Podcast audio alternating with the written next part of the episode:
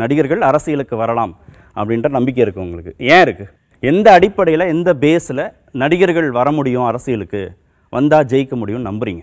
பொதுத்தன்மையோட இருப்பாங்க அப்படின்னு நம்புறேன் நான். பொதுத்தன்மையோட இருப்போம் பொதுத்தன்மையோட இருப்பாங்க. உதாரணம்? உதாரணம்னா யாரோ எங்கோ ஒரு இனக்குழுவிலேருந்து ஒரு தலைவன் வந்து அந்த கிராமத்துலேருந்து உருவாவான். அவன் அவன் சார்ந்த அந்த சமூகத்துக்கு மட்டுமே பேசி பேசி பேசி அதை கட்சியை வளர்க்குறதுக்கு பார்க்குறாங்க. மத பிடிப்போ சாதி பிடிப்போ இருக்கும். பிடிப்போ இருக்கும் ஆனால் இவர்கள் வருகிற பொழுது ஒரு பொதுத்தன்மையோட வருகிறார்கள். பொது பார்வையோட எல்லாத்தையும் பார்ப்பார்கள். அதை அது மேலே மென்மையான போக்கை கடை- கடைப்பிடிச்சிட்டே இருப்பாங்க. சாதியம் மேலேயும் மதத்தின் மீதும் மென்மையான போக்கை தான் வச்சுட்டு இருப்பாங்க. ரொம்ப போர்ஸாக உள்ளே போய் இவன் என் ஜாதிக்காரன் இவனை தூக்கி இந்த இடத்துல வை இவன் என் மதங்காரன் தூக்கி வை அப்படிங்கிற அந்த பிரிவினையை அவங்க பார்க்காம மென்மையான போக்கோட இருப்பாங்க. அதனால் அவர்கள் வருவது நல்லதாக இருக்கும் அப்படின்னு நம்புறேன் தோணும் ஓகே சூப்பர் வேற யாராவது? நடிகர்கள் பொறுத்தவரைக்கும் பணம் இல்லாத விளம்பரம். இப்போ ஒருத்தரை இன்ட்ரடியூஸ் பண்ணணும்னா யாரோ ஒரு அடித்தட்டு பையனை வந்து நான் இன்ட்ரடியூஸ் பண்ணால் ஃபேஸ்புக் வாட்ஸ்அப்பில் கூட வந்து ஃபாலோவர்ஸ் அதிகம் இருக்க மாட்டாங்க. இப்போ அவங்களுக்குன்னு ஒரு கட்டமைப்பு இருக்குது அது நல்லது சொன்னாலும் கெட்டது சொன்னாலும் இப்போ படம்ங்கிறது பொய்யா இருந்தால் கூட என் தலைவன் சொல்கிறான் எல்லாருக்கும் தெரிஞ்ச முகம். ஆ என் தலைவன் சொல்கிறான் நான் அதை கேட்குறேன். யாருன்னே தெரியாத நான் ஒரு கட்சி ஆரம்பிச்சு நான் தலைவன் அப்படின்னு சொன்னா எனக்கு பின்னாடி எங்க அப்பா அம்மா வருவாங்களானே தெரியல. இது வரைக்கும் பார்த்தீங்கன்னா எல்லாருமே வந்து திரைத்துறையில் இருந்தவங்க சக்ஸஸ் ஆகியிருக்காங்க நம்ம என்ன சக்ஸஸ் ஆனவங்களை தான் விரும்பணும். அப்போ பார்க்கும்போது ஒரு போலியான எண்ணம். நம்ம சக்ஸஸ் ஆக முடியும். வெற்றி அடைகிறோமா வெற்றி அடைகலையா அப்படிங்கிறது ரெண்டாவது பட்சம். மூன்றாவது என்னன்னா திரைத்துறையில் இருக்கும்போது நல்ல ஒரு வருமானத்தை பார்க்கும்போது ஈஸியாக செலவு இப்போ வேறு சொன்ன மாதிரி ஈஸியாக செலவு செய்ய முடியும். ஏன்னா காடு காலனியை விற்று அரசியலுக்கு வரதை விட வச்சிருந்ததை பாதுகாத்துட்டு கொஞ்சம் செலவு பண்ணிட்டு கணக்கு காமிச்சிட்டு வெளில போகலாம் ஃபெயிலியர் ஆனால் கூட பணத்தை காமிக்க முடியும். அப்போ அந்த விஷயத்தில் சக்ஸஸ் ஆகுறாங்க. இப்ப நஷ்டமானா கூட பெரிய இழப்பு இல்லைன்றீங்க. பெரிய இழப்பு இல்லை. ஏன்னா இங்கே நஷ்டமானா கூட உடனே சினிமால எடுத்துட முடியும். ஷூட்டுக்கு போயிடுறாங்க. எம்எல்ஏ நிற்கிறாங்க தோத்துட்டாங்க. ஓகே அடுத்தது படம் போயிடலாம். ஏன்னா அடுத்த ட்ரெண்டிங் அடுத்த அஞ்சு வருஷம் எப்போ வரப்போதா அப்போ மட்டும் காமிக்கிறாங்க. இன்னொன்று ஒரு ஊடகமே இருந்தால் கூட ஒரு நடிகர் அரசியலுக்கு வருவாரா அப்படின்னு சொல்லி போய் மைக் நீட்டுறதை விட தனிப்பட்ட ஒரு மனுஷன் நல்லவனாக இருந்தால் கூட மைக் நீட்டுறது குறைவு. இப்போ பெரிய பெரிய பர்சன்ஸ் என்ன கேட்குறாங்க அப்படின்னா அரசியலுக்கு வருவீங்களா? நடிகர்னு ஏற்கனவே இருக்கிற பிரபலம் அவங்க அரசியலுக்கு வர்றதுக்கு பெரிய அளவுல உதவி பண்ணும். உதவி ஆமாம் ஓகே வேற? நடிகர்களுக்கு கண்டிப்பாக இடம் உண்டு சார் அதை நிரூபிக்கிற விதமாக தான் லாஸ்ட் இயர் போன வருஷம் நடந்த உள்ளாட்சி தேர்தலில் நூற்றி பத்தொம்போது இடத்துல விஜய் மக்கள் இயக்கம் வென்றாங்க. நான்கு மாநகராட்சி இடத்துல வென்றிருக்கிறாங்க. இதுக்கு என்ன ரீசன்னா அவர் வந்து வெறும் நடிகராகவோ தலைவராகவோ நாங்கள் பார்க்கல.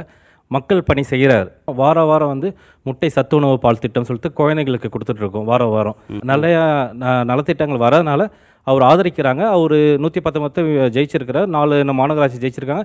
இன்னமும் நல்லபடியாக வருவாங்க சார். நடிகர்கள் தான் இங்கே வரணும் வருவாங்கன்ற தலைவிதிக்குள்ளே நாங்கள் மாட்டிக்கிட்டோம். ஏன் அப்படி? வாய்ப்பு கொடுத்துட்டோம். இயக்குனர்கள் எழுதி கொடுக்கக்கூடிய வார்த்தைகளை தான் நடிகர்கள் பேசுகிறாங்களே நடிகர் சொந்த டயலாக் எந்த சினிமாவிலையும் பேசலை. பெத்த ஆயப்பனுக்கு சோறு போடணும்னா கூட நான் விரும்பக்கூடிய தலைவர் அந்த நடிகர் சொன்னால் அந்த படத்தில் ஒரு டயலாக் வச்சா மட்டும் தான் நான் பார்ப்பேன். அது சோறு போடுறதா விஷம் கொடுக்குறதான்றத.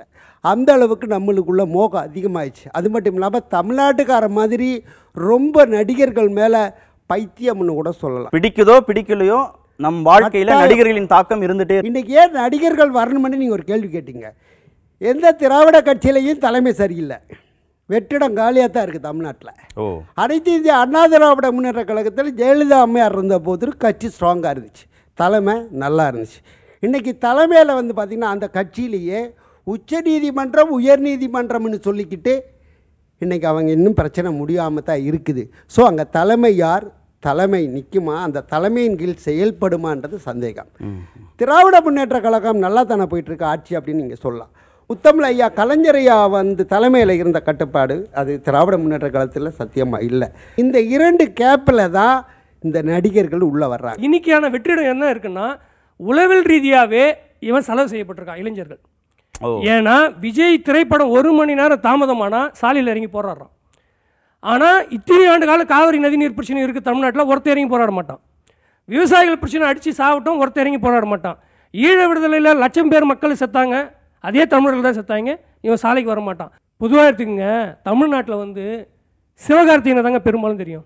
சிலப்பதிகாரம் தெரியுமா? தெரியாது. நல்ல கண்ணுன்னு ஒரு மனுஷன் இருக்காருங்க. நம்ம வாழ்கிற நாளில் இங்கேயும் வாழ்ந்துட்டு இருக்காருங்க. நல்ல கண்ணுன்றவர்.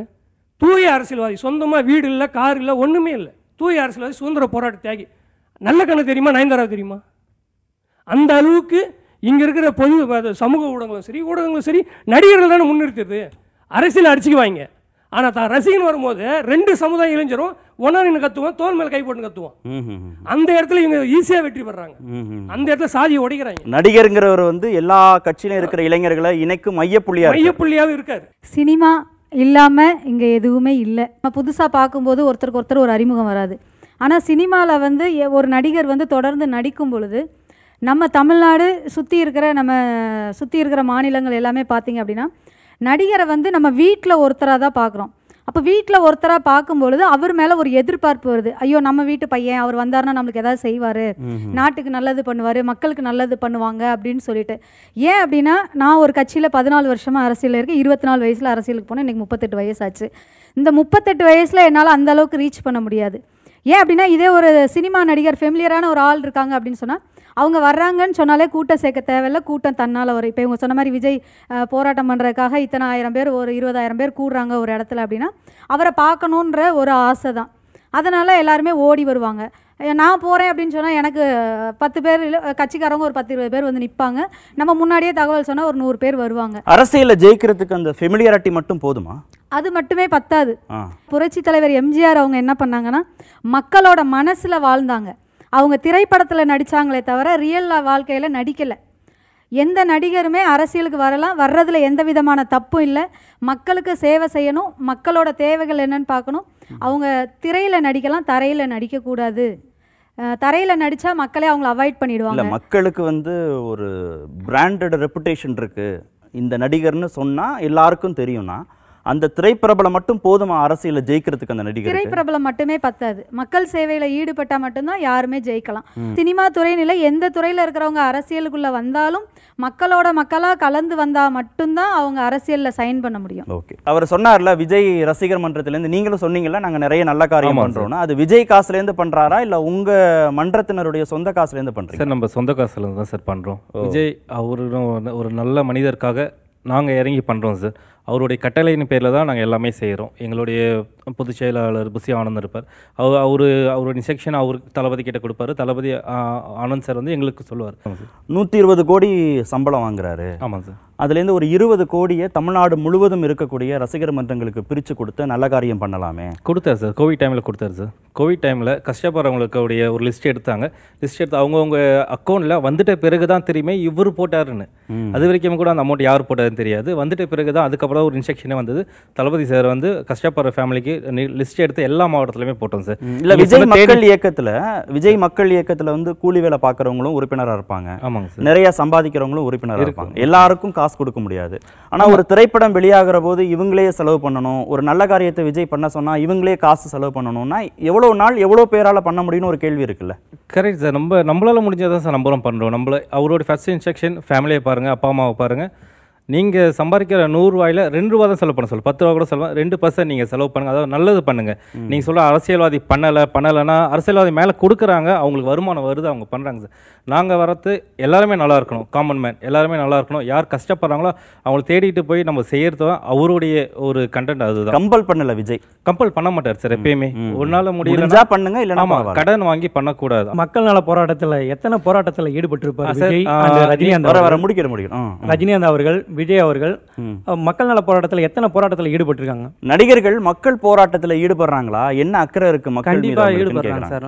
இந்த மாதிரி கை தட்டிட்டு போயிடுறாங்க திரைப்படத்தில் போயிட்டு அப்படின்னு சொல்கிறாங்க சமூக பிரச்சனையை அரசியல் தலைவர்களே பேச தயங்கிய பொழுது பஞ்சமி நிலம் குறித்து அசுரனும் ஒடுக்குமுறைக்கு எதிராக பரியேறும் பெரும்பாலும் விடுதலை படம்லாம் பே பேசுச்சு. இதெல்லாம் வந்து எவ்வளோ பெரிய ஒரு முன்னேற்றம் இதெல்லாம். அதாவது திரைப்பட அரசியலுக்கு வரணும்னு நினைக்கிற நடிகர்கள் இதெல்லாம் பேசுறாங்களா? அதுதான் சார். அவங்க பேசினா தான் அரசியலுக்கே வரணுன்றது தான் என்னுடைய கருத்து.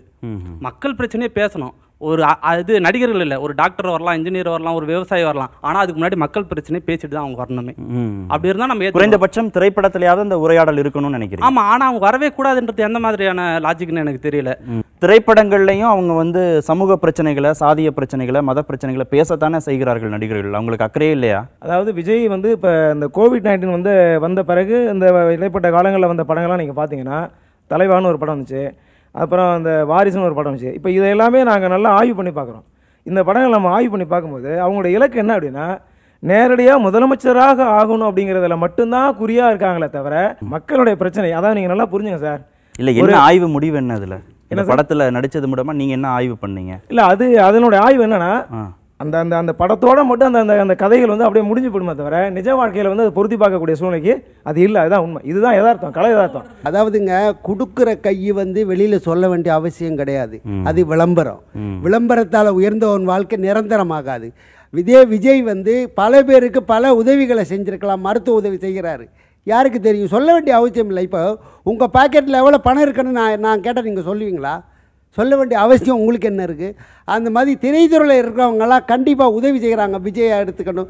எனக்கு தெரிஞ்சு நடிகர் விஜய் சேதுபதி வந்து ஒரு பத்திரிகையாளர் நம்பரில் ஒரு உதவி கேட்டேன். திருவண்ணாமலை மாவட்டத்தில் வந்து ஒரு குழந்தைக்கு ஹார்ட் சர்ஜரி பண்ணணும் அப்படின்னு சொன்னேன் அவரை நான் ஒரு படப்பிடிப்பில் நேராக பார்த்தேன். அப்போ சொன்னார் பிரதர் இந்த மாதிரி ஏழைகளுக்கு ஏதாவது உதவி செய்யக்கூடிய வாய்ப்புகள் இருந்தால் மிஸ் பண்ணிடாதீங்க. அந்த பாவத்துக்கு நான் ஆளாயிருவேன். கண்டிப்பாக சொல்லி மூணே நாளில் அவருடைய உதவியாளரை கால் பண்ணுறேன் மூணு லட்ச ரூபா பணம் கொண்டு போயிட்டு நடிகர்கள் வந்து- கொடுத்துட்டு போனாரு நடிகர்கள்- அவரு அந்த அவர் யார் உழைப்பில் கொண்டு கொடுத்தாரு? நடிகர்கள் உதவி செய்யறது வெளியில தெரியாம இருக்கா? சார் இது அவங்க விளம்பரத்தை தவிர்க்கிறதுக்காக கூட இருக்கலாம். இதுவே ஒரு விளம்பரம் தான் சார் ஆக்சுவலா அவங்களோட இருப்பை தக்க வைக்கணும் அப்படின்னா அவங்க வந்து இந்த மாதிரி உதவிகள் செய்யணும். என்னங்க அரசியல. என்னதான் பண்ண சொல்றீங்க? அப்ப விஜய் நடிகர்லாம் வந்து உங்க வீட்டு வாசல்ல வந்து முறவாசல் பண்ணணுமா? இல்ல கோலம் போடணுமன்றீங்களா? அதாவது நல்லா கேளுங்க விஜய் சேதுபதி அவர்கள் நான் கேட்ட கோரிக்கை ஏற்று உதவி செஞ்சார் அவர் சொல்லல. வெளியில நான் பிரதர் நீங்க ஃபேஸ்புக்கில் எதுவும் போட்டுறாதீங்கன்றார் இது விளம்பரமா? நான் இன்னைக்கு சொல்ல வேண்டிய கட்டாய் நீங்க கேட்டீங்க நான் சொல்றேன். அரசியல்லே இல்லாம அரசியல்ல ஓய்வு பெற்றவர் ரஜினி.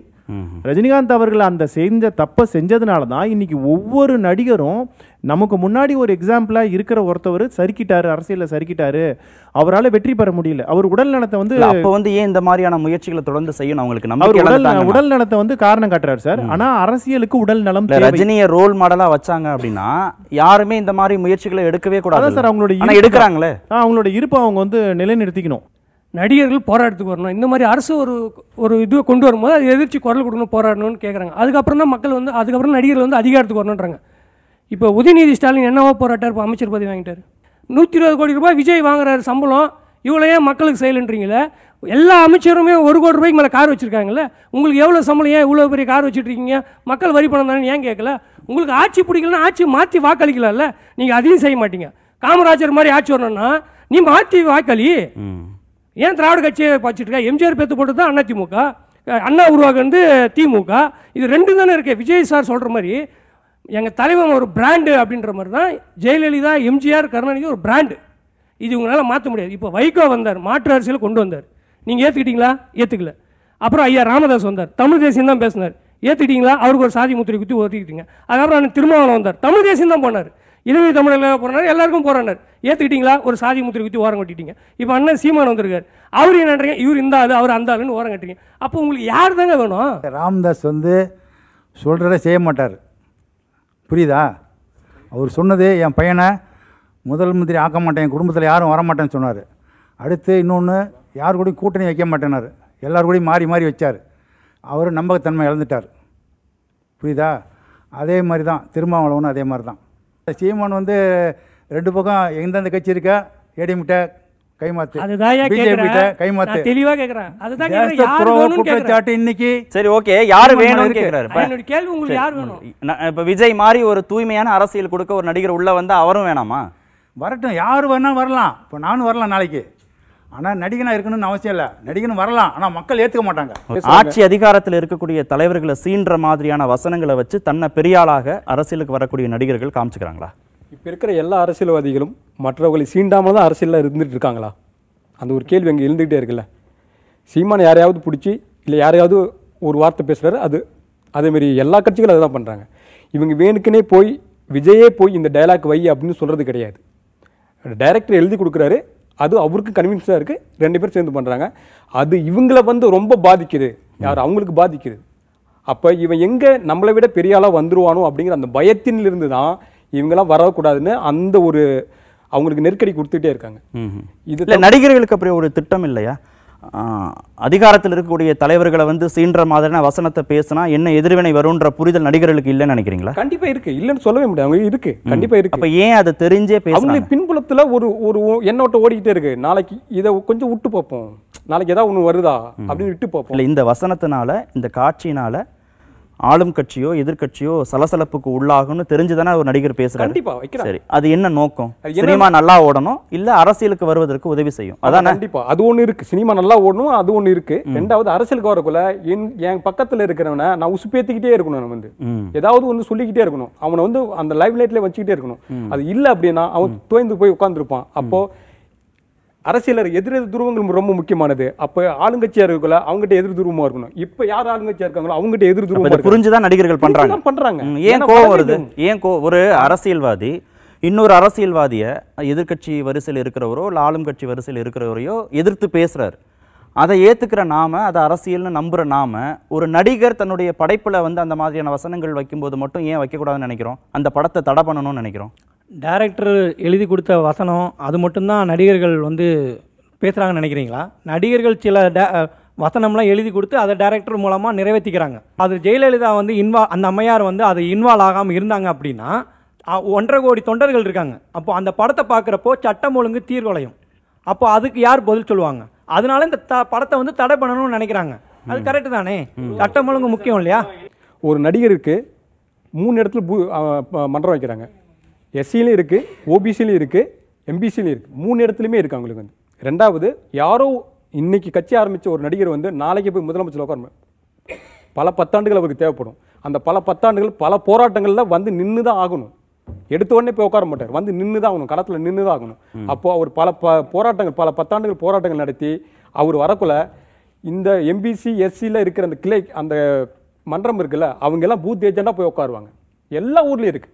இங்க அம்பேத்கரிய பெரியாரிய மார்க்சிய சித்தாந்தங்கள் கொண்ட ஒரு எந்த தலைவனும் வந்தாலும் இங்க ஜெயிக்க முடியும். அதை விட்டுட்டு வேற சித்தாந்தங்கள் பேசுகிற யாராலும் இங்க நிலை பெற்று நிற்க முடியாது. இரண்டாவது விஜய் அரசியலுக்கு வந்தால் அவர் யார் கையகப்படுத்த போறாங்களோ அதை பொறுத்து இருக்கு. ஏன் நடிகர்கள் அரசியலுக்கு வர வேண்டாம்னு நினைக்கிறீங்க? நடிகர்களுக்கான ஸ்பேஸ் ஏன் இனிமே தமிழ்நாட்டுல இல்லைன்னு நினைக்கிறீங்க? போதும் சார். தமிழ்நாட்டுக்கு நடிகர்கள் பண்ண சேவை போதும். சும்மா இவங்களே திட்டமிட்டு திட்டமிட்டு ஊடகங்களை வந்து இவங்க மனித புனிதர் இவங்க இதை பண்ணாரு அதை பண்ணாரு. யாருக்கு பண்றீங்க நீங்க? நீங்க சம்பாதிக்கிறீங்க நல்லா செட்டில் ஆகுறீங்க நல்லா பங்களா வாங்குறீங்க கார் வாங்குறீங்க ஃப்ளைட்டு வாங்குறீங்க எல்லாம் வாங்குறீங்க. ஏ இப்போ அதை முடிச்சிட்டீங்க அரசியல் வந்து உங்களுக்கு என்ன இதுல வந்து நீங்க என்ன சம்பாதிக்க போறீங்க? இல்ல நடிகர்கள் அரசியலுக்கு வந்தா வலிமையான தலைவரா ஏன் மாற மாட்டாரு? ஏன் எப்படி மாறுவீங்க? முதல்ல முதல்ல உங்களுக்கு ஒரு சங்கங்கள் இருக்கு நடிகர் சங்கம் தயாரிப்பு சங்கங்கள் அதுலயே ஆயிரத்தெட்டு பாலிடிக்ஸ் இருக்கு அதுல தீர்க்க முடியுதா? சரிங்களா? அதுலயே இந்த பில்டிங் கட்ட நீ காசு கொடுயா இவங்கள கூட்டலாமா? அந்த மீட்டிங் போல ஆயிரத்தெட்டு உங்களுக்கு நடிகர் சங்கம் தயாரிப்பு சங்கம் இயக்குனர் சங்கம் இவ்வளவு பிரச்சனை இருக்கும்போது நீங்க எதுக்கு தமிழ்நாட்டு அரசுல உள்ள வரீங்க? சும்மா களத்துக்கே வராம சினிமாவிலே நீங்க நடிச்சு நடிச்சுட்டு அடுத்த முதல்ல வரனா என்ன என்ன என்ன நீங்க போராட்டம் பண்ணிட்டீங்க தமிழ்நாட்டுக்கு? ஒரு தீர்வு கிடைக்குதா? இதெல்லாம் சும்மா நம்புற மாதிரி பேசுங்க. நடிகர்களையும் அரசியலையும் தனித்தனியாக பிரித்து பார்க்கக்கூடிய அறிவு இருக்கு. சரிங்களா. இவங்க சொன்ன மாதிரி ரஜினிகாந்த் சினிமா வேறு அரசியல் வேறு அரசியல் வேறு. அந்த. தெளிவு வந்து புரிதல் வந்து மக்களுக்கு நிறையவே இருக்கு. உதாரணம்? உதாரணம் வந்து அப்படி நினச்சிருந்தா இன்னைக்கு விஜயகாந்த் சாராக இருக்கட்டும் இல்லை சீமான் சாராக இருக்கட்டும் கமல்ஹாசன் சாராக இருக்கட்டும் இன்றைக்கி அரசியல் வந்திருக்கணும் தலைவராக இருந்திருக்கணும். ஆனால் அவங்க டெபாசிட் கூட ஜெயிக்கலை. யார் நமக்கு தலைவராக வந்தால் நம்ம நல்லா இருப்போன்ற ஒரு புரிதல் வந்து மக்களிடம் இருக்கிறது. ஓகே. சினிமா நடிகர்கள் என்ன பண்ணுறாங்கன்னா அது ஒரு அரசு ஊழியர் ரிட்டையர்ட் ஆகிட்டா ஏதாவது பிஸ்னஸ் பண்ணணும்னு நினைப்பார் இல்லை ஓய்வு எடுப்பார். ஆனால் அந்த நடிகர்கள் மட்டும்தான் உடனே முதலமைச்சர் ஆகணும்னு ஆசைப்படுவாங்க. அப்போ வந்து அரசியல் வந்து நடிகர்களின் ரிட்டையர்மெண்ட் லைஃபா ஆமாம் அப்படி தான் இருக்குது.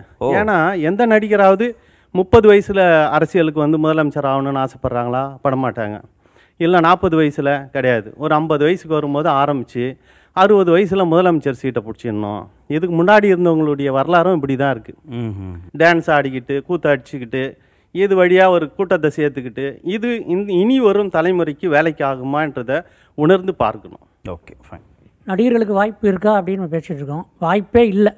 ஏன்னா இப்போ வந்து அரசியல் வந்து காஸ்ட்லி ஆயிடுச்சு இப்போ ஃபார் எக்ஸாம்பிள் ரெண்டாயிரத்தி இருபத்தொன்று படி பார்த்தீங்கன்னா நம்மகிட்ட வந்து ஒரு தொண்ணூறாயிரம் பூத்து இரு- இருந்துச்சு. ஸோ ஒரு அரசியலில் பேசிக்காக இறங்கினாவே தொண்ணூறாயிரம் பூத்துக்கு ஒரு பூத்து அமைக்கணும். ஒரு பூத்து அமைக்கணும்னா ப்ராக்டிக்கலாக ஒரு லட்ச ரூபா ஆகும். தொண்ணூறாயிரம் இன்ட்டு ஒரு லட்சம் எவ்வளவு? தொண்ணூறு தொண்ணூறு கோடி.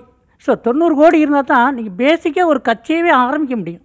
ஸோ அது ஒன்று அது பேர் ஜெயிக்கணும் அப்படின்னா எவ்வளோ வேணும் அப்படின்னா போன ரெண்டாயிரத்தி இருபத்தொன்று எலெக்ஷன் படி எடுத்துக்கிட்டால் கூட ஆறு கோடியே இருபத்தெட்டு லட்சம் பேர் வா- வாக்காளர் இருந்திருக்காங்க நம்ம ஒரு ஆயிரரூபா கொடுக்காம ஒரு ஆளை ஜெ எலெக்ஷனில் ஜெயிக்க முடியாது. ஸோ அந்த ஆயிரம் ரூபாயை கொண்டு போய் சேர்த்துறதுக்கு ஒரு ஆயிரம் ரூபா வேணும். ஸோ ரெண்டாயிரம் ரூபாய். ஸோ இப்போ ஆறு கோடின்ற ரெண்டாயிரம் வச்சுக்கிட்டா பன்னிரெண்டாயிரம் கோடி வேணும். ஸோ இந்த நடிகர் இல்லை மூணு கட்சியை தவிர யாருமே வர முடியாது. ஏன்னா பன்னிரெண்டாயிரம் கோடி செலவு பண்ணக்கூடிய கட்சி வலிமை வந்து தமிழ்நாட்டை பொறுத்த மூணு பேருக்கு தான் இருக்குது ஒன்று டிஎம்கே இன்னொன்று பிஜேபி அதுக்கடுத்து ஏடிஎம்கேலையும் இந்த Edappadi sir Thangamani sir Velumani sir அந்த விஜயமார் விஜயபாஸ்கர் சார் இவங்கெல்லாம் சேர்ந்து ஒரு சா ஒரு இருந்தால் அவங்களுக்கான அந்த வாய்ப்பு இருக்கலாம். ஸோ இந்த மூணு கட்சியை தவிர யாருமே வர முடியாது ஆட்சிக்கு. இப்போ இந்த தலைமுறை இளைஞர்கள் வந்து சிகை அலங்காரத்தை வந்து இந்த கால நடிகர்கள் மாதிரி மாத்திக்கிறது இல்லையா? அவங்க தானே பால் ஊத்துறாங்க. ஒரு பர்சன்ட் ரொம்ப ரொம்ப மைனாரிட்டி. ரொம்ப ரொம்ப மைனாரிட்டி அதாவது பேசிக்காக வந்து ஒரு ஒரு பதினஞ்சு பர்சன்டாவது வேணும். பதினஞ்சு பர்சன்ட் இருந்தால் தான் நம்ம வாக்கு அரசியலில் ஓரளவாக நிற்க முடியும். அவங்க நீங்கள் அந்த மாதிரி சிகை அலங்காரம் பண்ண இருக்கிறாங்க. ஆனால் ஒரு பர்சன்ட் இல்ல சிகை அலங்காரம் நடிகர்கள் மாதிரி பண்ணிக்கிறது மட்டும் இல்ல. அவங்க தான் வந்து லட்சக்கணக்கில் செலவு பண்ணி ஒவ்வொரு திரைப்படமும் வெளியாகும் போது அந்த ரசி அந்த நடிகர்களுக்கு செலவு பண்றாங்க அவங்க. அதெல்லாம் ஒரு பர்சன்ட் கூட இருக்காது. ஒரு பர்சன்ட் கூட இருக்காது. எண்ணிக்கை ரொம்ப குறைவுன்றீங்க. எண்ணிக்கை ரொம்ப கம்மி. அது வந்து அரசியல்ல ஜெயிக்கிறதுக்கு வாய்ப்பே இல்லை. அதாவது இந்த சோகால்டு ஃபேமஸாக இருக்கக்கூடிய தகுதி யாருக்கு இருக்குது இன்றைக்கி லெவலில் ஒரு ஒரு ஜென்ரலாக பார்த்தா கமலஹாசனுக்கு இருக்குது அதுக்கடுத்து விஜய்க்கு இருக்குது அதுக்கடுத்து நாளைக்கு வந்தால் கூட சூர்யா கூட வரலாம். இந்த மூணு பேருக்கு தான் ஓரளவு இருக்குது. வந்து கமலஹாசனுக்கு எடுத்துக்கிட்டா கூட இப்போ கமலஹாசன் எல்லா தொழிலும் நிற்க முடியாது. வேணா ஒரு கோயம்புத்தூர் நிற்கலாம் இல்லைன்னா ஒரு தென் சென்னையில் நிற்கலாம் இல்லை ராம்நாடு நிற்கலாம். விஜயை எடுத்துக்கிட்டா கூட சென்னையில் தான் நிற்க முடியும். இல்லைன்னா ஒரு பெரிய கார்பெட்டில் நிற்க முடியும். இதே கம் மாதிரி சூர்யா எடுத்துக்கிட்டா கூட கொங்கு மண்டலம் தான் நிற்க முடியும். இப்போ கமலஹாசன் போய் தருமபுரியில் நிற்க முடியுமா? முடியாது. கூட்டணி தான் தோற்றுருவார் இது சூர்யா போய் கடலூர் நிற்க முடியுமா? முடியாது. தோற்றுருவார் விஜய் போய் கன்னியாகுமரியில் நிற்க முடியுமா? முடியாது. அதாவது நடிகர்களுக்கு வாய்ப்பே இல்லைங்க அதை விட அவங்களுக்கு ஒரு சீட்டு வேணால் தரலாம். அந்த ஒரு சீட்டு இவங்க கொடுத்த இடத்துல நிற்க முடியும். அவரை செலக்ட் பண்ணி நிற்க முடியாது. இருநூத்தி முப்பத்தி நாலு தொகுதியில வாய்ப்பே இல்லை. ஏதாவது ஒரு தொகுதி கண்டிப்பாக கொடுப்பாங்க. இருநூத்தி முப்பத்தி நாலு தொகுதியில ஒரு தொகுதியா? கண்டிப்பாக ஒன்று தான் கொடு பெரிய கட்சியில் போனால் ஒன்று தான் கொடுப்பாங்க. இப்போ கமல்ஹாசன் சேர்ந்தாருன்னா இப்போ எம்பி எலெக்ஷன்னா அவருக்கு ஒரு ஒரு இடம் கொடுப்பாங்க. இவரே கட்சி ஆரம்பிச்சு இருநூத்தி முப்பத்தி நாலு தொகுதியில வாய்ப்பு இல்லை அஞ்சு சீமானே அஞ்சு அஞ்சு தாண்ட முடியல. அவரும் நல்லா தான் பேசுகிறாரு பயங்கரமாக உண உணர்ச்சியை தூண்டுறாரு. அவர் கருத்தில் எனக்கு உடன்பாடு கிடையாது. ஆனால் உணர்ச்சியை தூண்டுறாரு அதை நம்புறாங்க ஒரு கூட்டம். அஞ்சு பர்சன்ட்டுக்கு மேலே போக முடியலையே. ஆட்சி வேறு ஆட்சி பணி வேறு அரசியல் அறிவு வேறு. அப்போ நடிப்புன்றது வேறு. நடிப்புன்ற ஒரு கலையை வந்து பயன்படுத்தி நம்ம அங்கீகாரம் பெறலாம் புகழ் பெறலாம் பணம் சம்பாதிக்கலாம். ஆனா அரசியல் அறிவு பெற முடியுமா? அப்படின்றத ஒரு பெரிய கேள்விக்குறியா இல்ல அரசியலுக்கு வந்து தோத்து போன நடிகர்கள் பட்டியலையே சொல்றீங்க. இல்ல சார் அரசியலுக்கு வந்து. ஜெயிச்ச நடிகர்கள் ஜெயிச்சவங்க பட்டியல் பட்டியல இருக்குல்ல? சொல்றேன். இப்போ முன்னாள் முதல்வர் எம்ஜி ராமச்சந்திரன் எடுத்துக்கலாம். அவர் வந்து அரசியல் அறிவை யார்கிட்ட கத்துக்கிறாரு? அவருடைய பொலிட்டிக்கல் மென்டர் யாரு அப்படின்னு பார்த்தீங்கன்னா அறிஞர் அண்ணா. அந்த களத்தில் அரசியல் களத்தில் அவர் அறிஞர் அண்ணாவால் அரசியல் அறிவை பயிற்றுவிக்கப்படுறாரு. அவருக்கு வந்து ஆட்சி பணி ஃபஸ்ட்டு கொடுக்கறதுக்கு முன்னாடி கட்சியில் பணி கொடுக்குறாங்க. தன்னுடைய கட்சியினுடைய கொள்கையை அவர் ஒரு ஒரு ஊராக எடுத்து சென்று அவர் கல்கையை கொள்கையை போய் சொல்கிறாரு மக்கள்கிட்ட அவர் வந்து இடம் பெறுத்துறாரு தன்னுடைய படங்களில் பாடல்கள் வழியாகவும் டைலாக்ஸ் மூலமாகவும் சின்ன சின்ன ஒரு குறிப்பு மூலமாக கூட அவர் வந்து திமுகவோ ஒரு உதயசூரியனோ ஏதோ ஒரு சின்னத்தை பேக்ரவுண்டில் வச்சுக்கிட்டு தான் அவர் பாடலை ஆரம்பிப்பார் டைலாக் பேசுவார். அவருடைய இன்ட்ரோடக்டரி சீன்லேயே இருக்கும். அண்ணாவோட டைலாகோ ஏதோ ஒரு டைலாக் இருக்கும். அப்போ வந்து எடுத்த உடனே முதல்ல ஒரு நாற்காலிக்கு தான் நான் போகணும் அப்படின்னு இல்லாமல் தன்னை வந்து ஒரு கட்சியினுடைய தொண்டனா தான் வந்து ஒரு கொள்கை பரப்பு செயலாளராக இருந்தாருன்னா அந்த கொள்கையை எப்படிலாம் அவர் கொண்டு போனார் அப்படின்ற ஒரு நீண்ட நெடிய வரலாறு வந்து அவருக்கு இருக்குது. ஓகே அரசியலுக்கு வருவதற்கு முன்பு அண்ணா கிட்ட எம்ஜிஆர் அரசியலை கத்துக்கிறார். நிறைய கற்றுக்கிறாரு கற்றுக்கிட்டு அதுக்கப்புறம் கால ஓட்டத்தில் அந்த கட்சி வந்து பிளவுபட்டு அண்ணா திமுகவா மாறின பிறகு அவருக்கு மக்களோட ஆதரவு கிடைக்கிறதுக்கு காரணமே அவர் கொள்கையை பேசுறாரு. கொள்கையில் வந்து வெரி ஸ்ட்ராங்காக இருக்கிறாரு. அப்புறம் ஜெயலலிதா அவர்களை எடுத்துப்போம். அவங்களும் வந்து பார்த்தீங்க அப்படின்னா கொள்கை பரப்பு செயலாளராக வராங்க. ஒரு ஒரு மாவட்டத்துக்கும் அவங்க வந்து மாநாடுகளுக்கு போகிறாங்க அவர் கடலூரில் ஒரு மாநாடு பங்கேற்கிறாங்க. அப்போ வந்து முன்னாள் முதல்வர் ராமச்சந்திரன் எம்ஜி ராமச்சந்திரனும் அங்கே பங்கேற்கிறாரு. அப்போ வந்து மக்களுக்கு வந்து ஒரு நம்பிக்கை வருது. இவருடைய அரசியல் வாரிசாக இவங்க இருப்பாங்களோ அப்படின்ற ஒரு ஒரு கேள்வி அவங்க மனதில் விழற அளவுக்கு அவங்களுடைய அரசியல் பொலிட்டிக்கல் ப்ரெசன்ஸ் வந்து அங்கே அவர் உருவாக்குறாரு. அப்போ ஒரு ஒரு நடிகர்களும் அரசியல் வரணும்னா அரசியல் பாலபாடம் கற்றுக்கணும் அவங்களுக்கு எல்லா விதத்துலேயும் அரசியல் அறிவு இருக்கணும். அரசியல் பண்ணணும் அப்படின்னா அவங்களுக்கு ஒரு மென்டர் தேவை. இப்போ இருக்கிற எந்த ஒரு நடிகருக்கும் அந்த மாதிரி மெ ஒரு மென்டர் இருக்கிற மாதிரி எனக்கு தெரியல. சரி. நான் என்னோட சொந்த ஊர் பார்த்தீங்கன்னா தேனி மாவட்டம் கம்பம் பக்கத்தில் ஒரு வில்லேஜ் அந்த வில்லேஜில் விஜய் மக்கள் இயக்கம் வந்து நல்லா தான் செயல்பட்டு வராங்க. ஆனால் அவங்க அது ரசிகர் மன்றத்தில் இருக்கிற அவ- அவங்க அவங்களோட கை காசு போட்டு செஞ்சுட்டு இருக்காங்க. ஓ. இப்போ இதே விஜய் விஜய் காசு கிடையாது. விஜய் காசு கிடையாது. விஜய் வந்து பிறந்த நாள் அன்னைக்கு மட்டும்தான் ஒரு ஃபண்ட் வந்து கொடுப்பாங்க.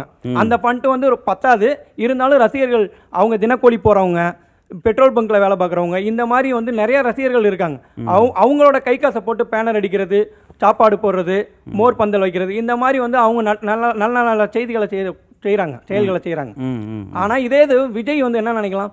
நூற்றி இருபது கோடி வாங்குறோம். ஒரு பத்து பர்சன்ட் இருபது கோடி. விஜய் மக்கள் இயக்கத்துக்கு எல்லா மாவட்டத்துக்கும் கொடுத்து நற்செயல்கள் எ- வறுமை ஒழிப்பு வேலைவாய்ப்பு இன்மை இதெல்லாம் வந்து ரெடி பண்ணலாமே. இல்ல எல்லா கட்சியிலையும். அதுதானே நடைமுறை. அந்தந்த ஊர்ல கட்சியில தொண்டர்களா இருக்கிறவங்க தங்களுடைய காசை போட்டு தானே இந்த மாதிரி நல்ல காரியங்கள் பண்ணுவாங்க. ஏன் ரசிகர் மன்றங்கள் போட்டு பண்ணணும்னு எதிர்பார்க்குறீங்க. அதுக்கு தானே திராவிட கட்சிகள் வந்து ஃபண்ட்டை வந்து நிதி இன்னும் ஒது ஒதுக்குறாங்க. அவங்க மூலமாக பண்ணுறாங்க எம்எல்ஏ மா எம்பி வாட்டவர் கிளை செயலாளர்கள் மாவட்ட செயலாளர்கள் அவங்க மூலமாக இப்போ நூறுரூபா கவர்மெண்ட் கொடுக்குறாங்க அப்படின்னா ஒரு ரூபா தான் கடைசியாக போய் மக்களுக்கு சேருது. நாங்கள் எதிர்பார்க்குறது திராவிட கட்சிகள்லேருந்து ஒரு ரூபா போகுது. நடிகர்கள்லேருந்து அந்த பத்து ரூபாயாவது வருமா அப்படின்னு ஒரு எதிர்பார்த்தோம். அது திரு விஜயகாந்த் அவர்கள்ட்ட இருந்தது. பட் திரு விஜயகாந்த் அவர்கள் உடல் ஆரோக்கியத்தின் மூலமாக ஒவ்வொரு படத்துக்கும் அவர் நிறைய சம்பளம் வாங்கி அதுல இருந்து ஒரு குறிப்பிட்ட தொகையை இந்த மாதிரி பிரிச்சு கொடுத்துடணுன்றீங்க. இப்ப சம்பளத்தை உயர்த்திட்டே போவாரே பரவாயில்லையா? அப்படி இல்லை அப்படி சொல்லல சார். மார்க்கெட்டிங் மார்க்கெட்டிங்கை பேஸ் பண்ணி அவரும் சம்பளத்தை உயர்த்தி போறாரு. நூத்தி இருபது கோடி வாங்குறாரு ஒரு இருபது கோடி கொடுக்கலாமேன்றீங்க. அப்புறம் அவர் என்ன பண்ணுவாரு? கொடுக்குற இருபது கோடியும் சேர்த்து அடுத்த முறை நூத்தி நாற்பது கோடியா வாங்குவாரு. டிக்கெட் ரேட்டு ஏறும். தயாரிப்பாளர் கஷ்டப்பட மாட்டாரா? வாங்கட்டும். நீங்க தயாரிப்பாளர் தயாரிப்பாளர் கஷ்டம் தயாரிப்பாளர் நீங்க ஒரு தயாரிப்பாளருக்கு சொல்றீங்க மக்கள் அது வந்து நூறு பேத்துக்கு நல்லது செய்யுதுல. அப்போ நூறு பேரை பார்ப்பீங்களா ஒருத்தரோட அங்க. தயாரிப்பாளர் கஷ்டப்பட்டா பிரச்சனை இல்லை. தயாரிப்பாளர் வந்து கஷ்டப்படுறாருன்னா அவருக்கு லாபத்துக்கு ஏத்த மாதிரி மார்க்கெட்டிங் அவரோட முயற்சியை இம்ப்ரூவ் பண்ணிக்கணும் உறக்கச் சொல்லுங்கள் நிகழ்ச்சிக்கு இரண்டு விருந்தினர்களை பங்கேற்க அழைத்திருக்கோம் திரைப்பட விமர்சகர் திரு பிஸ்மி அயலி இணையத் தொடரின் இயக்குனர் திரு முத்துக்குமார் இருவரையும் நிகழ்ச்சிக்கு வரவேற்பதில் மிக்க மகிழ்ச்சி திரு பிஸ்மி ரொம்ப வருஷமாக பேசிகிட்ருக்கோம் இந்த டாப்பிக்கை நடிகர்கள் அரசியலுக்கு வரலாமா வேண்டாமா அப்படின்னு. ரொம்ப கன்ஸ்ட்ரக்டிவான ஆர்குமெண்ட்ஸ் தான் இருந்தது. ஏன் வரணும் ஏன் வரக்கூடாது அப்படின்னு ரெண்டு தரப்புலையும் ரொம்ப கூர்மையான வாதங்கள் முன் வச்சாங்க. உங்கள் பார்வை என்னவா இருக்குது அதாவது அரசியலுக்கு நடிகர்கள் வரலாமா கூடாதா அப்படிங்கும்போது இப்போ இவங்க பேசுனதை நான் கேட்கும்போது என்னென்னா இப்போ அவர்களுக்கு வருவதற்கு உரிமை இருக்குது இது ஜனநாயக நாடு யார் வேணாலும் அரசியலுக்கு வரலாம். அந்த அடிப்படையில் நடிகர்களும் அரசியலுக்கு வரலாம். அப்படிங்கிற மாதிரி யாரோ ஒரு ஆர்கியூமெண்ட் வச்சாங்க. அது உண்மை தான் அது. ஏன்னா ஜனநாயக நாட்டில் யார் வேண்டுமானாலும் அரசியலுக்கு வரலாம். நம்ம என்ன சொல்ல வர்றோம் அப்படின்னா நடிகர்கள் அரசியலுக்கு வருவதற்கு உரிமை இருக்கிறது. ஆனால் அதற்கான தகுதி இருக்கிறதா அப்படிங்கிறது தான் நாம் எழுப்புகிற கேள்வி. அந்த கேள்வியின் அடிப்படையில் தான் நானெல்லாம் தொடர்ந்து வந்து இந்த நடிகர்கள் அரசியலுக்கு வரக்கூடாது அப்படிங்கிறத ஒரு ஆணித்தரமாக நம்ம சொல்லிக்கிட்டே இருக்கோம். அதுக்கு என்ன காரணம் அப்படின்னா இப்போ இங்கே வந்திருக்கிற பல பேர் வந்து நடிகர்களை திரையில் பார்த்து திரையில் அவர்களுடைய சாகசத்தை பார்த்து வியந்து அவர்களுடைய ரசிகர்களாக மாறி இருப்பாங்க. நாம் ஒரு பத்திரிகையாளராக இயங்குவதால் முக்கியமாக திரைப்பட பத்திரிகையாளர் இருக்கிறதுனால அவர்கள் வந்து ரொம்ப நெருக்கத்தில் நம்ம பார்த்ததின் அடிப்படையில் தான் இந்த முடிவுக்கு வந்திருக்கோம். அதல்லாமல் கடந்த காலங்களில் சினிமாவிலிருந்து அரசியலுக்கு வந்து வெற்றி பெற்றவர்கள் முதல் தோற்று போனவங்க வரைக்கும் நீங்கள் அப்படியே ஒரு எடுத்து பார்த்தீங்க அப்படின்னா அவர்களெல்லாம் அரசியலுக்கு வந்தாங்க. மக்கள் ஆதரவு கொடுத்தாங்க வெற்றியை கொடுத்தாங்க முதலமைச்சர் ஆனாங்க என்றாலும் அந்த அரசியல் களத்துக்கு தகுதியானவர்களாக அவங்க இருந்திருக்காங்களா அப்படிங்கிற ஒரு கேள்வியை எழுப்ப வேண்டியதாக இருக்குது உதாரணத்துக்கு எம்ஜிஆர். எம்ஜிஆர் அரசியலுக்கு வந்தார். அவர் சினிமா அரசியலுக்கு வர்றதுக்கு முன்னால் சினிமாவிலேயே அவர் அரசியல் பேசிக்கிட்டு இருந்தார். மக்களுக்காக பல உதவிகளை செஞ்சார். எல்லாம் இருந்தாலும் அவர் ஆட்சி அதிகாரத்துக்கு வந்ததுக்கு பிறகும் கூட வந்து அவர் அரசியலை சரியாக புரிஞ்சுக்கலை அப்படிங்கிறது என்னுடைய ஆர்குமெண்ட்டு ரஜினிகாந்துக்கு பார்த்தீங்கன்னா அரசியலுக்கு வரணும் அப்படி எல்லா இதையும் அடித்து தூக்கணுங்கிற மாதிரிலாம் அவருக்கு கனவு இருந்தது. ஆனால் என்றைக்குமே அவர் பார்த்தீங்கன்னா மக்களுக்கு நெருக்கமானவராக அவர் வரவே இல்லை. எம்ஜிஆர் விஜயகாந்த் ரஜினி மட்டும் இல்லை இப்போ அரசியலுக்கு வர துடிக்கிற நம்ம விஜய் எடுத்துக்கலாம். இவர்கள் பேசுகிற அரசியல் என்பது முழுக்க முழுக்க அவர்களுடைய சுய லாபம் சுய நலன் சார்ந்தது தான் நிறைய பேர் சொல்லுவாங்க விஜய் வந்து அனிதா வீட்டுக்கு போனார் தூத்துக்குடிக்கு போனார் ஜல்லிக்கட்டு போராட்டத்துக்கு போனார் ஏன் போனார் அப்படிங்கிறத நீங்கள் கேட்கணும். இப்போ ஜல்லிக்கட்டு பிரச்சனை எடுத்திங்கன்னா அன்னைக்கு வந்து தமிழ்நாடு முழுக்க பத்தி எரிகிற இஷ்யூ அதுதான். அப்போ அந்த இடத்துக்கு நாம் போகும்போது நாம் ஒரு பேசு பொருளாக மாறுவோம்னு தெரிஞ்சு தான் அன்னைக்கு போனார். அதே மாதிரி அனிதா வீடு. அந்த அனிதா பிரச்சனை பெரிய அளவில் பேசப்படுது விஜய் அங்கே போகிறாரு தூத்துக்குடி பேசப்படுது விஜய் அங்கே போகிறாரு ஏன் அதுக்கப்புறம் தமிழ்நாட்டில் எந்த பிரச்சனையுமே நடக்கலையா? ஏன் பேசவே இல்லை? ஸோ இவர்களுக்கு தேவையான போது இவர்களுக்கு தோதான வசதியான பிரச்சனையில் மட்டும்தான் இவங்க வந்து கருத்து சொல்கிறாங்க ஸோ இப்படிப்பட்டவர்கள் அரசியலுக்கு வந்து என்ன நடந்துற போகுது? அதுக்கடுத்து நீங்கள் கேட்டீங்க இப்போ இந்த திராவிட கட்சிகள்லாம் இருக்கும்போது இவர்கள் வர வேண்டிய தேவை இருக்கான்னு கேட்டீங்க. ஆமாம் தேவை இருக்குது யாருக்குன்னா அவர்களுக்கு. ஏன்னா இன்றைக்கு ஒரு படத்துக்கு நூறு கோடிக்கு மேலே சம்பளம் வாங்குறாங்க. அதெல்லாமல் உங்களுக்கு எல்லாருக்குமே தெரியும் இவர்கள் முறையாக கணக்கு காட்டி முறையாக வரி செலுத்துறது இல்லை ஏன்னா திரையுலகமே கருப்பும் வெள்ளையும் கலந்தது தான் அதில் இவர்கள் வாங்குகிற சம்பளமும் அடக்கம். ஸோ அப்போ இந்த சம்பளம் இந்த பணத்தை எல்லாம் இவங்க கடைசி வரைக்கும் கட்டி காப்பாற்றணும் அதுக்கு வந்து இவர்களுக்கு ஒரு அதிகாரம் தேவைப்படுது. அல்லது அதிகாரத்தில் இருப்பவருக்கு பக்கத்தில் இருக்கணும். ஸோ இதற்கெல்லாம் வந்து இந்த அரசியல் தான் ஒரு சரியான கருவிங்கிறதுனால அதை வந்து இவங்க அதை நோக்கி இவங்க நகர்றாங்க. அடுத்து ஏன்னா விஜயை பற்றி நம்ம பேச வேணானாலும் ஆனால் இன்றைய சூழல் அதை பற்றி நம்ம பேசித்தான் ஆகணும். இப்போ பாருங்கள் அம்பேத்கர் பிறந்த நாளைக்கு பார்த்தீங்கன்னா அவருடைய இயக்க நிர்வாகிகளை விட்டு மரியாதை செலுத்துக்கு செலுத்துங்க அப்படின்னு அனுப்புகிறாரு அம்பேத்கர் மீது உங்களுக்கு திடீர்னு ஒரு பாசம் வர்றதுக்கு என்ன காரணம்? ஏன் இவ்வளோ நாள் உங்களுக்கு தோணவே இல்லை? என்னென்னா ரெண்டாயிரத்தி இருபத்தாறு தேர்தலுக்கு அரசியலுக்கு வரணும்னு நினைக்கிறாரு.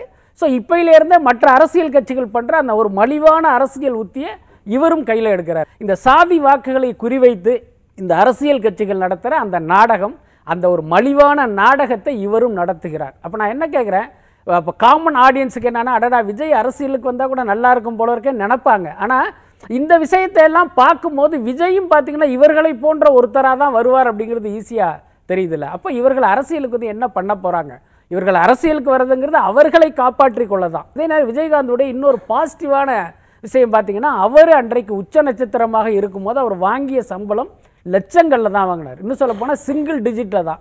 அந்த பணத்திலேயே விஜயகாந்த் பார்த்தீங்கன்னா அள்ளி இறைச்சாரு.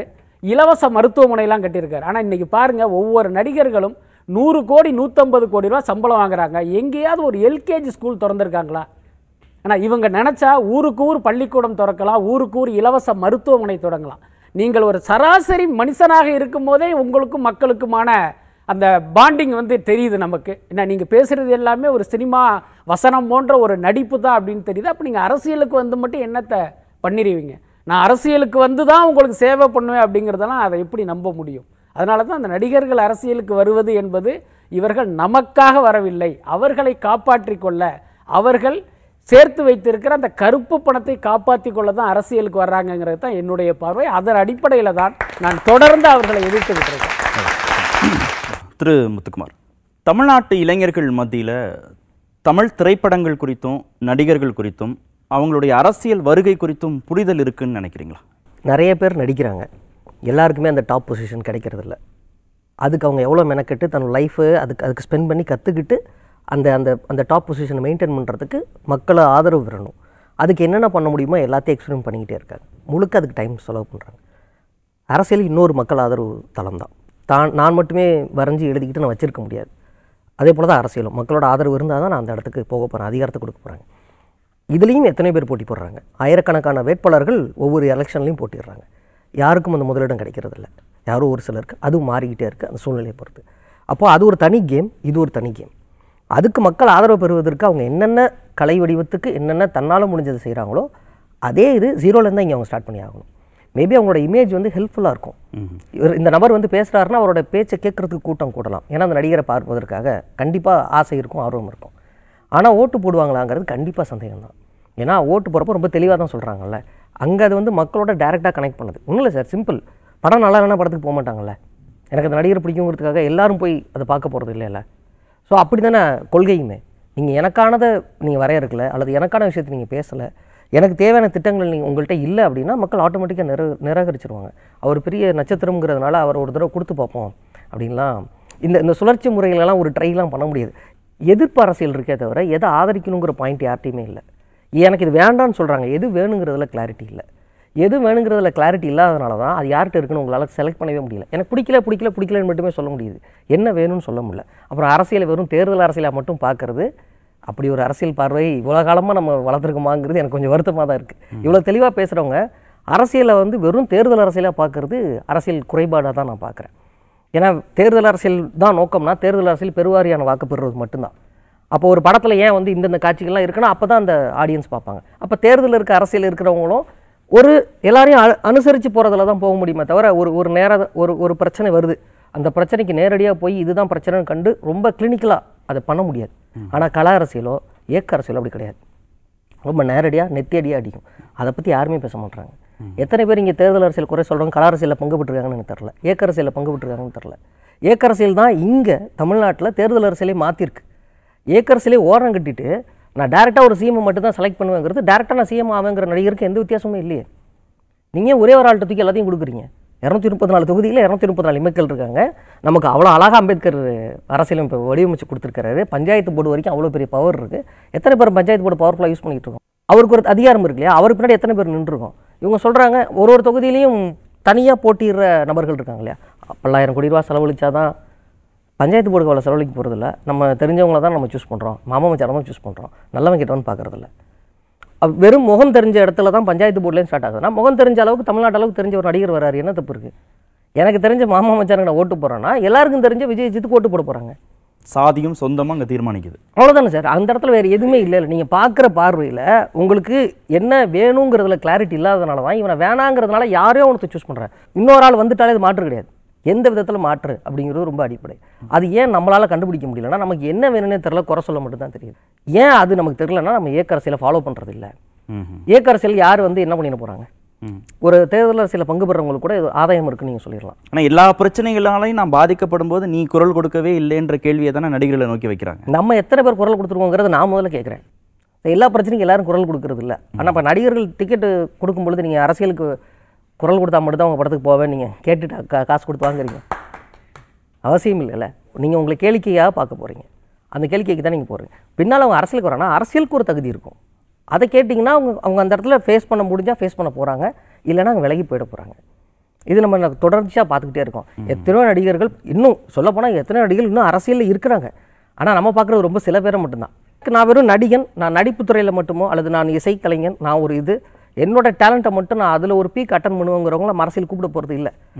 இல்லையா? ஒரு சச்சின் டெண்டுல்கர் அரசியலுக்கு வந்தாருனா தான் நீங்கள் கேட்கணும். அவர் ஒரு கிரிக்கெட்டில் ஒரு பெஸ்ட்டு பட் அரசியலாக அவர் வரும்பொழுது என்ன அப்படின்னு அவர்கிட்ட ஒரு கேள்வி கேட்குறாங்களா? வந்தாலும் என்ன பண்ணுவேன் அப்படின்னு ஒரு கேள்வி கேட்பாங்க. அந்த கேள்வி ஃபேஸ் பண்ண முடிஞ்சால் தான் அடுத்த இடத்துக்கு போக முடியும். ஸோ நம்ம இவங்க எதுக்கு இதை பயன்படுத்திட்டாங்க தனக்கு கிடைச்ச அந்த வாய்ப்பை எதுக்கு பயன்படுத்திருக்காங்க? மக்களுக்கு பயன்படுத்துனாங்களா? அல்லது அந்த துறையை மேம்படுத்த பயன்படுத்துறாங்களா? அல்லது தன்னுடைய வளர்ச்சிக்கு பயன்படுத்துறாங்களா? இதில் அந்த பீப்புளை போட்டு பார்த்தாவே உங்களுக்கு தெரிஞ்சிடும் யாரு? அந்த ஒரு கேள்வி போதுமானது.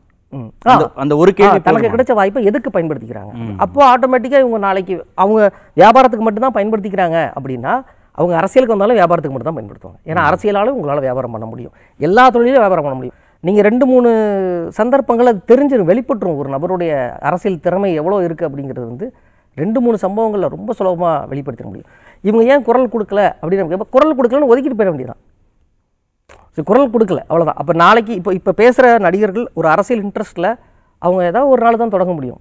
எனக்கு என்றைக்கோ ஒரு நாள் தான் அம்பேத்கர் அறிமுகமாவார். அதுக்காக நான் வந்து ஒரு இருபத்தஞ்சு வயசில் தான் அம்பேத்கரை பற்றி பேச ஆரம்பிக்கிறேன்னா நீ பதினெட்டு வயசுலேருந்து அரசியல் பேசிட்டு இருக்கிற எதுக்கு இருபத்தஞ்சு வயசில்? அப்புறம் ஏழு வருஷமாக என்ன பண்ணிட்டு எனக்கு அறிமுகம் ஆகலைங்க. நான் என்ன பண்ணுவேன்? எனக்கு தெரியல. நான் இப்போ தான் பழக ஆரம்பிக்கிறேன். அதை சரியாக பண்ணுறான் மட்டும் பாரு. ஒருவேளை அது வந்து அந்த அந்த மக்களை கவர்றதுக்காக இருக்க இருந்துட்டு போட்டோம். ஏன்னா அரசியல் அப்படி தான் பண்ண முடியும். எனக்கு இந்த இந்த- எனக்கு ஆடியன்ஸ் மாதிரி தான் சார் அவங்களும். இந்த செக்டார் மக்களோட ஆதரவு எனக்கு வேணுமா? வேணும். அப்போ இதே இதே மலிவு தலைவர்களை வந்து ஒரு ஒரு குறிப்பிட்ட சமுதாயத்தினுடைய தலைவர்களாக அடையாளப்படுத்தி அவங்கள கௌரவிக்கிறது மூலியமாக பண்ணுறது எல்லோரும் தானே பண்ணுறாங்க அப்போ எல்லாத்தையுமே நீங்கள் அதை எதிர்க்கணும்ல. ஸோ அதே ரூட்டில் இவங்களும் பயணிக்கிறாங்க. அவ்வளோதான் இங்கே இருக்குது இதை சினிமாக்காரர்கள் மட்டும் இல்லை சரி சினிமாக்காரர்கள் அரசியல் வராத நாடுகள் இருக்குல்ல அங்கே என்னவா இருக்குது அமெரிக்காலே சினிமாக்காரர்கள் அரசியலுக்கு வந்திருக்கிறாங்க. ஸோ இது இதனும் ரொம்ப சுருக்கி தமிழ்நாட்டுக்குள்ளே மட்டும் இருக்கிறது போலவும் வேற எங்கேயுமே இல்லாதது போலவும். பிரிட்டன்லாம் அமெரிக்க ஒரு நடிகர்கள்லாம் வந்து பெரிய பதவிக்கெலாம் வந்திருக்கிறாங்க. மக்களுக்கு அறிந்த ஒரு முகம். அவங்க பேசும்பொழுது கேட்குறாங்க அட்டென்ஷன் இருக்குது ஏன்னா அந்த ஆதரவை ஒரு ஜஸ்ட் லைக் தட் ஒரு நாளில் பெறலை. அதுக்கு அவர் பல நாள் தன்னுடைய வாழ்க்கை பயணத்தை பயணித்து அந்த ஆதரவை பெற்றுக்காரு அந்த ஆதரவை இன்னொன்றுக்கு பயன்படுத்துறாரு. அது சரியாக இருக்கா இல்லையான்னு மட்டும்தான் நான் பார்க்கணும்னு நான் நினைக்கிறேன். வெறுமனே ஃப்ளாட்டாக ஒரு மனிதனை வந்து வேணாம் அப்படின்னு ஓரங்கிட்டது இன்னொரு வகையான டிஸ்கிரிமினேஷனாக நான் பார்க்குறேன். அது சினிமான்றது பேர்ல அது செய்ய வேண்டியது. கோடிகளில் சம்பாதிக்கக்கூடிய நடிகர்கள் தங்களுடைய சொந்த காசுல மக்களுக்கான சேவைகளை செய்கிறாங்களா ஒரு பள்ளிக்கூடம் கட்டுறாங்களா? ஒரு மருத்துவமனை கட்டுறாங்களா? அப்படின்ற கேள்வியை கேட்டார் திரு பிஸ்மி. திரையில அவங்க வகிக்கக்கூடிய பாத்திரங்கள் மூலமாக தன்னை நல்லவங்களா மட்டுமே பொது சமூகத்திட்ட ஒரு பிம்ப கட்டமைப்பை செஞ்சு அதன் மூலமாக தேர்தல் அரசியலுக்குள்ள ஒரு லாபம் பார்க்குற முயற்சியை தான் நடிகர்கள் செஞ்சுட்டே இருக்கிறாங்க. அதனால தான் சினிமாவிலிருந்து அரசியலுக்கு வரக்கூடிய நடிகர்கள் பெரிய அளவில் ஜெயிக்கிறதில்ல அப்படின்னு அவருடைய அனுபவத்தை அவர் வந்து பகிர்ந்துக்கிட்டார் ஒரு பொது சமூகத்திற்கான குரலாக நடிகர்களின் குரல் மாறாத போது அது வந்து பெரிய அளவில் அவங்களுக்கு அரசியலில் கை கொடுக்காது அப்படிங்கிறது அவருடைய பார்வையாக இருந்தது. திரு முத்துக்குமாருடைய கேள்வி ரொம்ப நுட்பமானது. ஒரு நடிகன் தன்னுடைய கலைத்திறமையை எதற்காக பயன்படுத்துகிறாருன்ற ஒரே ஒரு கேள்வி மூலமாகவே அவர் அரசியலுக்கு வந்தால் நல்லது பண்ணுவாரா மாட்டாரா அப்படின்றத தீர்மானிச்சிட முடியும் அப்படின்னார். கேள்வி ரொம்ப ரொம்ப நுட்பமானது. அவர் பணம் சம்பாதிக்கிறதுக்காக வராரா? இல்லை வேறு ஒரு பொது சமூகத்திற்கான நன்மை செய்வதற்காக வராரா? அப்படிங்கிறத சினிமாவில் அவர் என்ன பண்ணிகிட்ருக்கிறாரு சினிமாவை வளர்க்கிறாரா? அங்கே நியாயமான படைப்புகளை கொடுக்குறாரா? சமூக அக்கறையை வெளிப்படுத்துகிறாரா இல்லை பணம் மட்டுமே சம்பாதிக்கிறாராங்கிற அளவுகோல் மூலமாகவே அவர் அரசியலுக்கு வந்தால் என்ன பண்ணுவார்ன்றதை தீர்மானிக்க முடியும் அப்படிங்கிறது அவருடைய பார்வையாக இருந்தது. இன்னொன்று நாம் தேர்தல் அரசியல் குறித்தே ரொம்ப சுருக்கமான ஒரு பார்வையை முன்வைக்கிறோமோ அப்படின்ற சந்தேகத்தையும் அவர் எழுப்பினார். கள செயல்பாடுகளில் எல்லாருடைய பங்களிப்பும் எல்லா சாமானிய மக்களுடைய பங்களிப்பும் இருந்தால் மட்டும்தான் நாம் அரசியலை வந்து ஒரு பெரிய புரிதலோடு அணுக முடியும். ஒரு ஒரு பரந்துபட்ட பார்வையோடு நம்ம அணுக முடியும். இல்லைனா தேர்தல் அரசியல் தான் அரசியல் அப்படிங்கிற கள செயல்பாடுகளற்ற ஒரு அரசியலை நோக்கி இந்த சமூகம் நகர்ந்துருமோ அப்படின்றத அவருடைய அச்சமாக இருந்தது.